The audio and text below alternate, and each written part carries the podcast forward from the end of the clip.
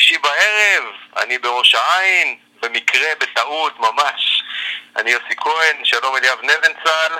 אהלן יוסי, ערב טוב. במשרדי התאגיד. התאגיד המתרסק. טוב, בייסליין, החלטנו לקרוא לפודקאסט בייסליין בינתיים, אז בוא נזרום עם זה, עד שאתה יודע, הקהל האדיר שיש לנו ישנה את ייתן לנו הצעות לשנות שם, אבל בינתיים אנחנו רוצים, אוקיי, השבוע כמה נושאים יש לנו, דבר ראשון, פיל ג'קסון מטנף על לברון ג'ימס והפאסי שלו, אחר כך נדבר. מה? אני חושב שמטנף זו לא המילה המדויקת, יש לנו דיון ארוך בנושא.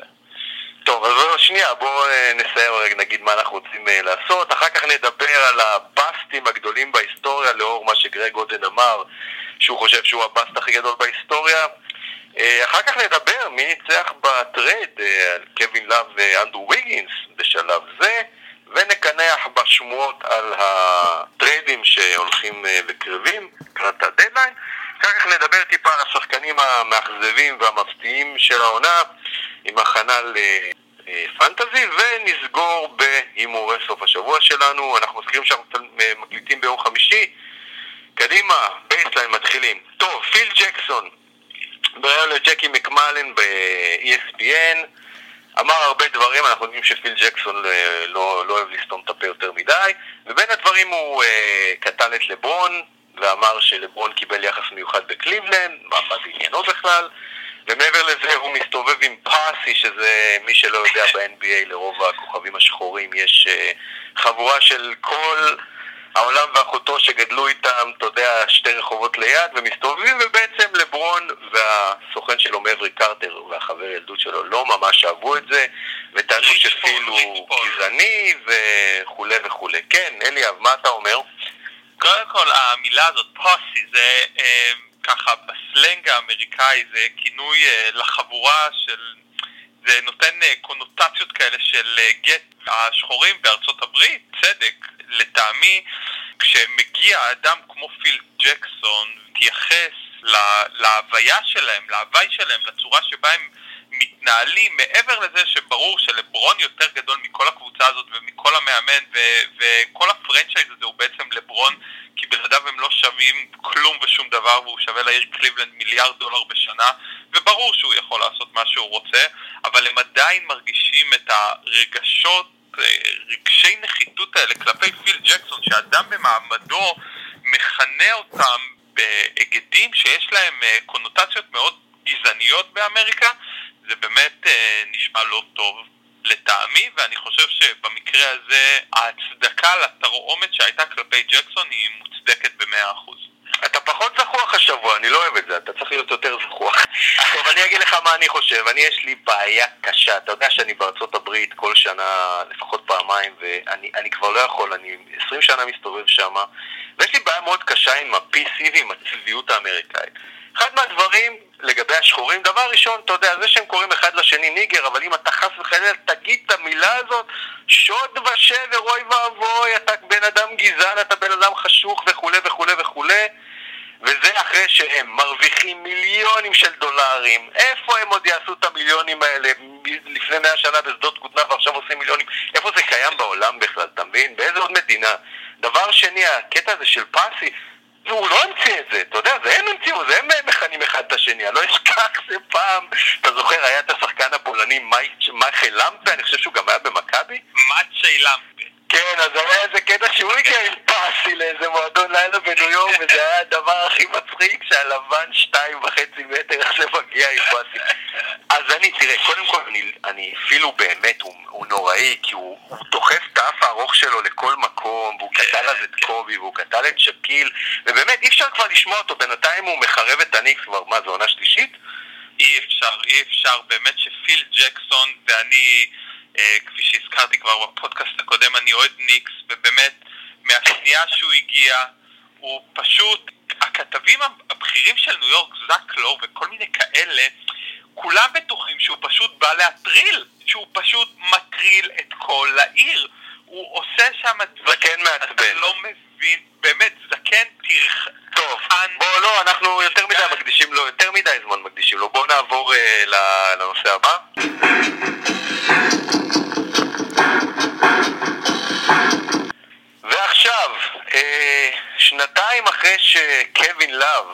שעבר ממינסוטה טימברולס לקליבלנד קוולירס, ובשנתיים מאז שאנדרו וויגינס, אני חושב הבחירה הראשונה היחידה בהיסטוריה שלא שיחקה בקבוצה שבחרה אותה בעצם ב-NBA.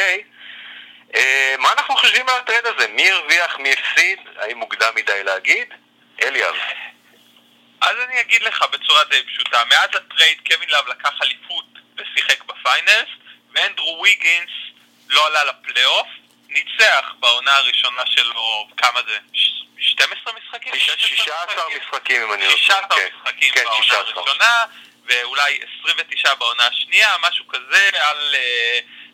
זה לא רלוונטי מכיוון שהקבוצה לא עלתה לפלייאוף. אגב, אנדרו וויגינס שיחק בשתי העונות הראשונות שלו, בעונה הראשונה הוא שיחק 82 משחקים, ובעונה השנייה שלו 81 משחקים, שזה מספרים חסרי תקדים לרוקיז שמגיעים מהקולג'ים, ובעצם צריכים להסתגל ללוז של ה-NBA, אבל זה ממש מדהים, הוא ממש כמו איש הברזל, הוא לא נפצע, והוא שחקן שלוקח די הרבה מגע, אבל אין ספק שקליבלנד עשתה מהלך גדול, שלחה את אנדרו וויגינס, כי בסוף אתה לוקח, ואנחנו נגיע לזה בנושא הבא של הבאסטים, אתה לוקח שחקן בבחירה הראשונה, ואתה לא יודע מה תקבל, וקווין לאב שהם הביאו אותו ממנסות, השחקן שעשה משחק של 31 נקודות ו31 ריבאונד, היחיד שעשה את זה בהיסטוריה, בעת המודרנית, והוא עזר להם לקח אליפות, והוא היה פקטור אדיר בסדרת הגמר ובכל הפלייאוף, בפלייאוף השני הרבה יותר מבפלייאוף הראשון,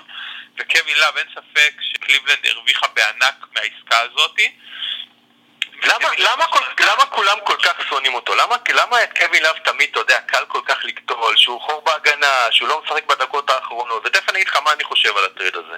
אנשים אוהבים קווין לאב, אתה יודע, הלבן הזה, וזה מתקשר לנושא הקודם שדיברנו עליו, פיל ג'קסון, והוא לא אתלטי, והוא לא משחק יפה, והסלים שלו לא יפים, והזריקה שלו לא יפה, והוא לא עושה שום דבר יפה, אבל הוא עושה את זה בצורה מאוד יעילה, נורא מחובר למשחק ונורא מחובר לקבוצה, והוא יודע את התפקיד שלו, הוא לא מנסה להיות משהו שהוא לא.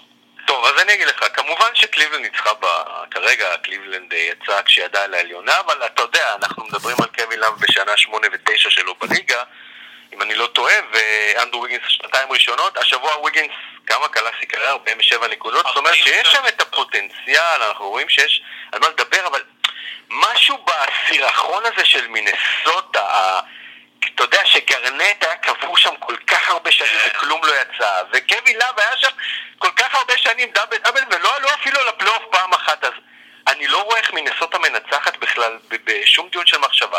השנה יש עניין, קארל אנטוני דאונס וביאו את תום טיבדו, אמרתי לך, יש מקומות מילווקי, מינסוטה, קליפר, שלא משנה מה לא תעשה, שום דבר לא יצא משם, ולכן אני לא רואה איך מינסוטה ניצחה בטרייד הזה. עוד דבר לגבי קווין לאב, אנחנו שוכחים שבפלייאוף הראשון שלו, עם קליבלנד הוא נפצע, הוא גם לא שחק בכלל בסדרת הגמר, מה זה שם? הוא נגד בוסטון, כן, הוא נגד בוסטון בסיבוב הראשון, אבל גם בעונה לפני הפלייאוף הוא היה ממש מזעזע, כן, הוא היה שחקן, אם אתה רוצה שאני אתן לך את המספרים שלו, בעונת 14-15 הוא קלה ב-43% מהשדה, שזה מספרים לשחקן בתפקיד שלו, זה מזעזע, הוא קלה 43% ול-13.5 זריקות, לעומת אנדרו וויגינס, שבעונה הראשונה שלו במינסוטה, הוא קלה ב-43% על 13 זריקות, בעונה השנייה שלו הוא כבר ב-46%, והשנה שהוא באמת נראה מעולה, הוא קולע כבר ב-47% על 19 זריקות, זאת אומרת, גרף השיפור... איבדתי אותך בקווין לאב ב-43%. טוב, אז אנחנו שנינו מסכימים שקליבלנד לקחה את זה, ובואו נעבור לנושא הבא.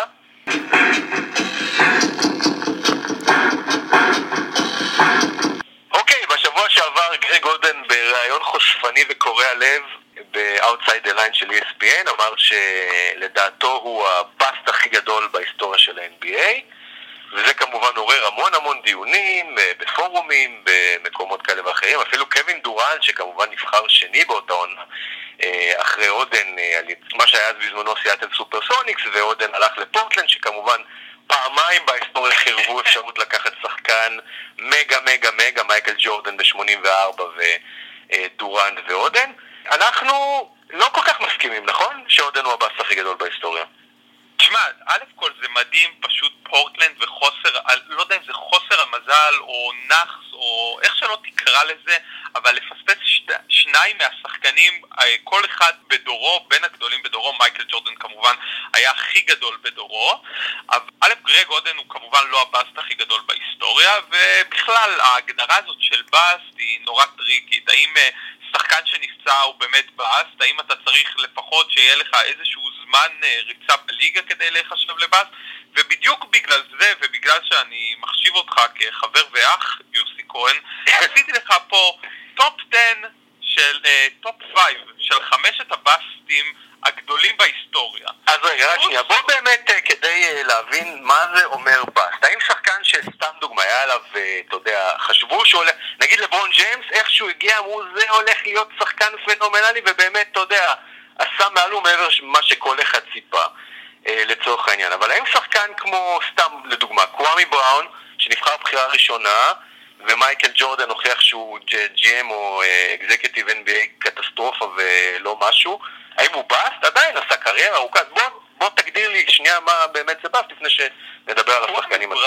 קוואמי בראון הגיע, הכנסתי לך אותו בתור השחקן השישי, שהיא הפותחת שלי. קוואמי בראון זה הטעות היחידה לדעתי בכל הקריירה של מייקל ג'ורדן, אם אפשר באמת לקרוא לבאסט זה הטעות הכי גדולה בקריירה שלו, כי קוואמי בראון זה גם תמיד צריך לשים את זה באופן יחסי למי היית יכול לקחת. זאת אומרת, אם יש לך דראפט מסריח כמו סתם נזרוק 2006 ואתה אין לך שם ממש שחקנים שיצאו משם, אם אני לא טועה, אז בסדר, אז יכולת לקחת שחקן טיפה יותר טוב, אבל לא הפסדת משהו חריג. מצד שני, אם אתה מסתכל על גרג אודן ואתה אומר יכולתי לקבל את קווין דורנט, התחושה היא הרבה הרבה הרבה יותר קשה. גרג אודן זה כמו מה שאמרת שבוע שעבר על אנטוני דייוויס, אתה יודע, הוא הולך ברחוב, הוא הולך הצידה, מקבל איזה עקיצה מענף של איזה עץ ואתה יודע, גומר את העונה. אז טוב, בוא תיתן לי את הבאסטים שלך ונראה אם יש פה מישהו שפספסנו. אז במקום השישי כמובן, כפי שאמרתי, השחקן השישי קוואמי בראון בדראפט של 2001, בחירה ראשונה, לא מהדרפטים המשובחים, שרלוט פספסו בזמנו פאו גסול וטייסון צ'נדלר. אגב, אתה יודע שסימי ריגר טוען שהוא אמר למייקל לקחת את פאו גסול, ופאו גסול כמובן הלך למפיס גריזיז, וג'ורדן פיטר אותו כי סימי צדק. ומייקל כמובן לא יכול לסבול שיש מישהו יותר טוב במשהו. כן, אוקיי. במקום החמישי, אדם מוריסון. בחרתי את אדם מוריסון במקום החמישי, באמת בגלל שהוא היה בדראפט של 2006, אז מי שיצא משם זה בגדול פול מילסאפ, רונדו,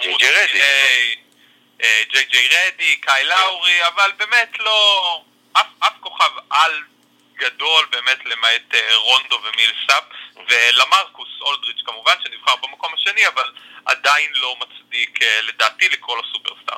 בכל מקרה, במקום הרביעי, השינטה ביט, נבחר במקום השני על ידי ממפיס גריזליס, ונבחר לפני לא פחות מג'יימס ארדן וסטף קרי, ביחד עם עוד באסט עצום באותו דראפט, ג'וני פלין, שנבחר במקום השישי מיד אחרי ריקי רוביו. טוב, תקשיב, יש להם איזה שנייה שאני צור אותך, יש איזה קטע של ג'יימים שהם רואים מישהו גדול, הם לא יכולים לוותר, הם כאילו הם ראו את פאקן, אתה יודע, פמלה אנדרסון, הרומה שוכבת מולם, והם לא יכולים לוותר, הם כאילו רואים בשר, הם לא יודעים מה לעשות, הם חייבים לקחת את הגדולים האלה, והם כל הזמן נקס, מייקל אלאווקנדי, כמובן, נבחר במקום הראשון, האגדי, היה סביבו בשנת 98 כזה הייפ, נבחר לפני וינס קארטר, דרק נוביצקי, פול פירס, אתה יודע, הולו פיימרים בקרוב מאוד. במחזור הראשון שהם יכולים להיכנס הם כמובן הולו פיימרים. במקום השני, ואתה יודע שחיכית לזה, גרג אודן, באמת. אני לא יודע, גרג אודן מסכן, באמת, הפציעות גמרו אותו, אבל כשאתה מסתכל על הדראפט שלו, את האפשרות לזה שהם יכלו לקבל את קווין דורנט, באמת משתהה.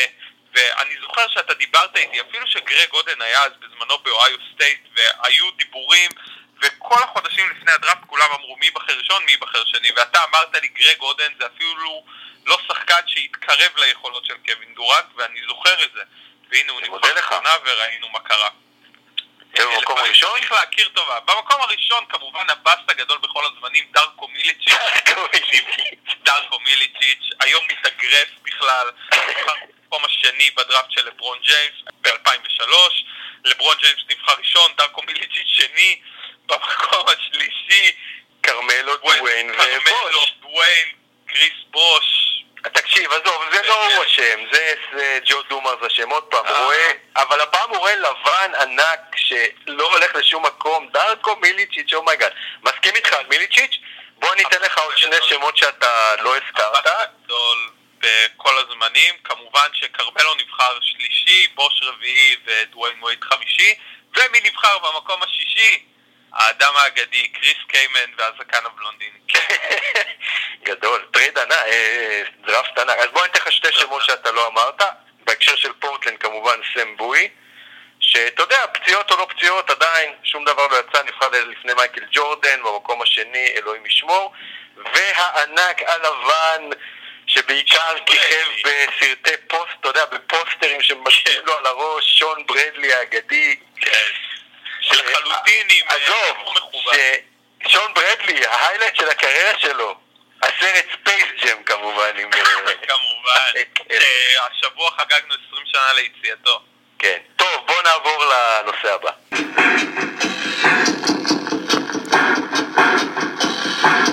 טוב, אליאב, העונה בקושי כמה חודש אנחנו בפנים? קרוב לחודש? טיפה פחות מחודש, כן, טוב, עזוב, אני מינקו עוברים את זה כל כך מהר, העונות נגמרות כל כך מהר, עוד לא התחלנו בכלל את העונה, וכבר השמועות המטורפות על טריידים לקראת הדדליין שקורה בפברואר, אם אני לא טועה, כבר רצו, כמובן שהשמועה החמה ביותר, ובוא נתחיל איתה, טרייד על קליי תומפסון, אז שנייה. כן, אז בריין סקלבריני, זוכרים את הלבן החביב הזה ששחק... אל תקרא לו ככה, אנה תקרא לו בשמו דרד ממבה. דרד ממבה, יפה, אהבתי. זרק איזה משהו שסלטיקס עובדים על איזה טרייד שישלח חצי קבוצה, אני חושב, ג'יי קראודר ואברי ברדלי ומישהו, כולם... לברוקלין תהיה בחירה בפעם הבאה בגדול ב-2037. תקשיב, לדני אייג' יש איזה... לתאומות הנשייה, דני אייג' אם הוא לא קם בבוקר ומרים 3 טלפונים לג'י-אמים בבוקר לפני הקפה, אדם שכל מטרת חייו היא לעשות כמה שיותר טריידים, כאילו מקבלים ב-NBA ניקוד על טריידים. לגמרי. מה אתה חושב על הקשקוש הזה? תשמע, יש לקליי תומפסון חוזה מאוד אטרקטיבי, איך שלא תסתכל על זה. קליי תומפסון בשנה הזאת מרוויח $16 מיליון, בשנה הבאה $17 מיליון, ובשנה שאחריה $18 מיליון. זה חוזה מאוד מאוד מאוד אטרקטיבי, מצד שני החוזים שמגיעים תמורתו הם עוד יותר אטרקטיביים. אייבי ברדלי בשנה הקרובה מרוויח $8 מיליון, ובשנה הבאה $8 מיליון, וג'יי קראודר חתום ל4 שנים, בתוכם הוא מרוויח ביחד $28 מיליון, וקראת השכר בשנה הבאה הולכת לקפוץ לגבעים לא נורמליים. שזה עונה אחת של אולדיפו בערך. בגדול, זה עונה אחת של מייק קונלי ופחות מעונה אחת של לברון ג'יימס. כן, אז אתה לוקח כאלה חוזים אטרקטיביים, מוסיף להם את בחירת הדראפט של ברוקלין, בחירה, עד כמה שאני זוכר, בחירה לא מוגנת, וברוקלין הולכים לדבר חזק בלוטרי השנה, ואתה אומר, אוקיי, קליי תומפסון, יש להם כל כך הרבה כישרון בקבוצה, שאתה מוסיף לזה את אייברי ברדלי וקראודר. אני, אם הייתי גולדן סטייט, אני הולך על העסקה הזאת בשתי ידיים. מה אתה אומר? אז אני אגיד לך משהו, אתה יודע, אנחנו הרי לא מאמינים לאף אחד שמנהל קבוצה ספורט מקצוענית, אני לא מאמין לאף מאמן שאומר לי, כולם שקרנים, כולם רמאים, אבל עם זאת בוב מאיירס אומר בריאיון לאיזה תחנת רדיו בגולדן סטייט, כמובן באוקלנד, שאין מצב שבעולם... קליי לא עובר, ובכלל, אתה יודע, הוא אומר, קליי לא יודע, נגיד, מי אנחנו משחקים בך, אז בטח ובטח שהוא לא יכול להגיב או לדבר על שמועות בנוגע אליו. אני חושב שגולדן סטייט לא ממש חייבים את הטרייד הזה עכשיו, ממש השנה, אבל אני כן חושב שהם צריכים לעשות איזה משהו כדי להשאיר את זה, אתה יודע, טופ טו דוג, שזה קווין דורנט וסטפן קרי, ובאמת אני חושב שקליי לא כל כך, הוא אובר קואליפייד לקבוצה הזאת, כמו שסימונס אמר בפודקאסט שלו, לא יודע, קשה לי להאמין, אבל אני לא אוהב את כל השמועות ואת כל הקשקושים. כשאני רואה, אתה יודע, את הכותרת שאומרת, עזוב, קרה, לא קרה, אני יודע שזה מעניין. מצד שני, אני חושב שאם כבר טריידים, אז באמת הטריידים שקשורים לגולדן סטייט או קליבלנד או סן אנטוניו, או באמת הקבוצות שדיברנו עליהם כקונטנדרים, הן מעניינות. אבל בואו נעבור לטרייד הבא שמדובר עליו, וכל שנה אנחנו שומעים על זה. דמרקוס קזינס, מתי הוא כבר עובר ממסקרמנטו? מהשנייה הראשונה שהוא חתם, כבר מדברים על זה שהוא עוזב, והוא רב עם המאמן, והוא רב עם ההנהלה, והוא רב עם החברים לקבוצה, והם לא מספיק מחויבים, והם לא מספיק, באמת שדמרקוס קזינס, כל שמועה שיש עליו יכולה להתגשם, ובאותה מידה, ואני אתן לך פה במשפט אלי יוחנה, לכל דבר בדמרקוס קזינס יש סיכוי של 50%. או שכן או שלא. אתה יודע מה יכול לקרות. אתה יכול לקום מחר בבוקר ולשמוע שהוא עבר לפילדלפיה, ואתה עורר עוד היום בערב ולשמוע שהוא חתם ב-OKC. לא, שהוא חוזה בסקרמנט. אני איתך מה, אני לא סובל אותו. אני לא סובל אותו.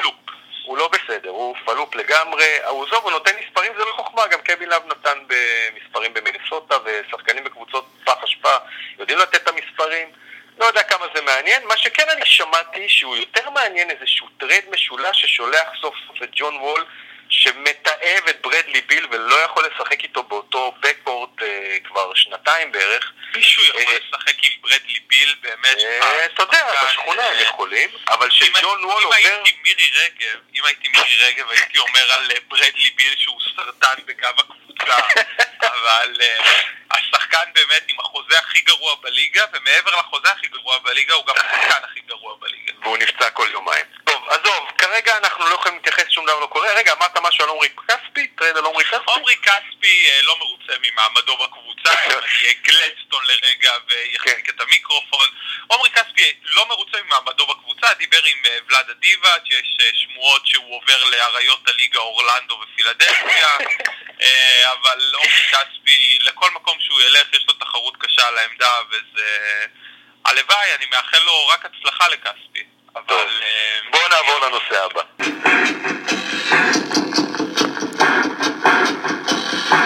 טוב, ועכשיו סיימנו את הליד פוינט שלנו לשבוע הזה.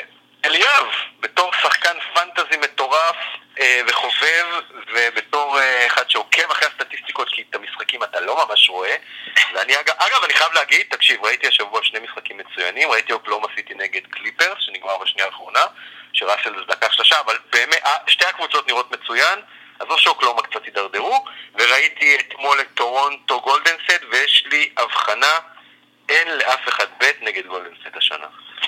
דבר איתי על השחקנים המפתיעים של העונה. השחקנים המפתיעים של העונה, אם אפשר לקרוא לזה מפתיעים, אז אוטו פורטר נותן מספרים באמת שאף אחד לא ציפה ממנו, וכשאנחנו מדברים על דירוגים של שחקנים, הכל מתייחס לליגות רוטו, 9 קטגוריות, אז ל9 הקטגוריות הסטנדרטיות, אז באמת אחרי עונות שהוא מסתובב באזור אתה יודע, סיבוב 9-10 כזה, אוטו פורטר בינתיים על 10 משחקים, שחקן סיבוב שני, לא פחות, מדורג כרגע 16 בדירוג של בסקטבול מאנסטר, שזה הדירוג המוביל בעיקר לשחקנים. של חנונים כמוך, נו.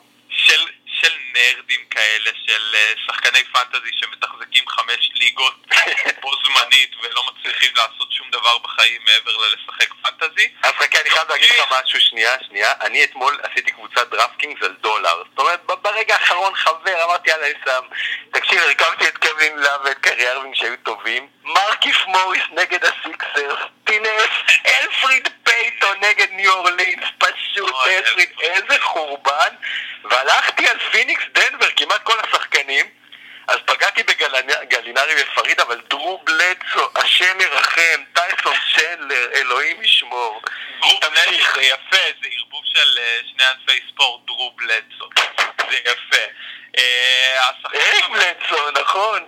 אריק בלדסו, דרו בלדסו. תקשיב, אני מאבד את זה, כן, הכדורי שינה לא עושים לך טוב, אתה צריך להפסיק לראות משחקי NBA ולהתחיל לישון.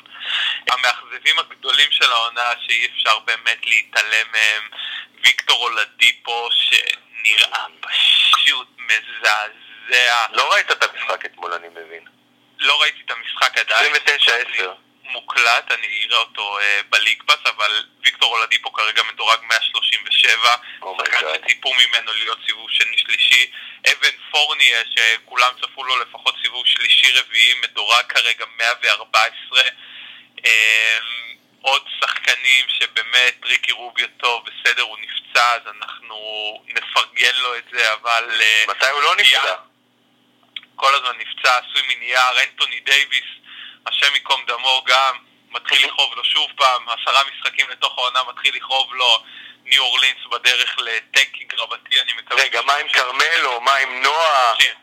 קרמלו עושה מה שמצופה ממנו, נועה אף פעם לא היה שחקן פנטזי טוב, יש הבדל עצום, וזה מה שאנחנו תמיד מדברים עליו, שחקני הפנטזי, יש הבדל עצום בין פנטזי לבין העולם האמיתי, אפשר לקרוא לו, למרות שכולנו אכברי כדורסל ונורא אוהבים במשחק, אבל היכולת, לדוגמה דרק רוז, זו הדוגמה המובהקת ביותר לכך, שחקן כדורסל שזכה ב-MVP, ואף פעם לא הצליח לפרוץ מעבר לטופ 100 בפנטזי, כי הוא פשוט קולע באחוזים של גבינת גם במקרה הטוב. מה עם החבר'ה של הלייקרס?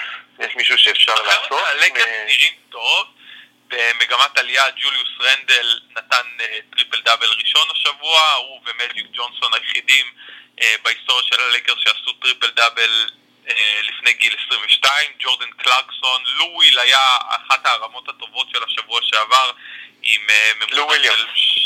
לו וויליאמס עם 2.5 סטילות למשחק באחוזים טובים, הוסיף לזה 4.5 ריבאונדים ובערך 3.5 אסיסטים, וזה מספרים. תן לי שחקן לעשות לשבוע הבא או מישהו לקחת ביומי ככה.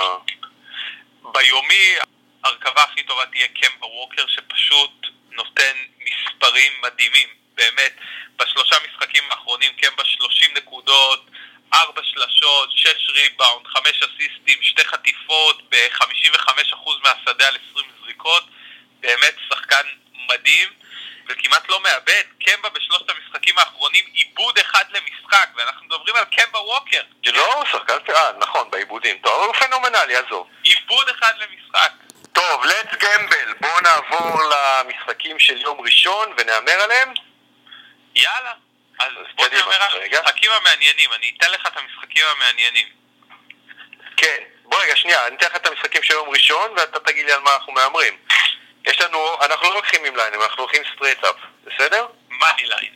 מאני ליין. אז אנחנו הולכים על ההוקס נגד הניקס בגרדן. המשחק שישודר בערוץ הספורט, אם אני לא טועה, זה הטריל בלייזרס נגד הנטס.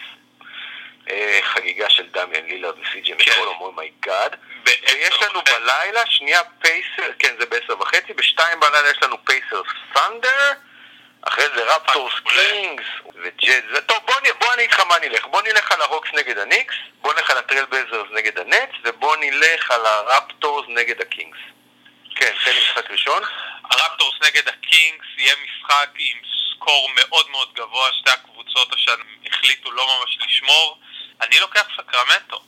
כן? לוקח את הרפטורס. בואו נלך על משחק המוקדם, ניקס נגד הוקס. לצערי, אפילו עם ההשתפרות של פורזינגיס קרמלו בשבוע האחרון, הגיע הזמן שמילסאפ יתעורר, והגיע הזמן שגנה שלהם יתעורר, והם ינצחו את הניקס בגארדן. אתה יודע שהם מובילים את המזרח, כן? 9-2 אחרי הסד של קליבלנד. אני יודע. מובילים את המזרח. כרגיל, אתה יודע, אבל עזוב, מפסידים 4-0. אז זה מעניין. השפוט. אני דווקא לוקח את הניקס, בינתיים אנחנו, וואו, צריכים אחד נגד השני, אני לוקח את הניקס נגד ההוקס, ובואו ניקח את המשחק פח של ערוץ הספורט ביום ראשון, טרייל בלייזרס בנטס, נראה לי שפה אנחנו תמימי דעים, לא? פורטלנד 20. אוקיי, אז בואו תן לי ליין של לילארד, מעל 30, פחות מ-30? אם המשחק ייגמר כבר במחצית, הוא ינוח. וסי-ג'יי? אגב, זה משחק שהוא back to back של הבלייזרס, שהתארחו בבת בפליקאנס.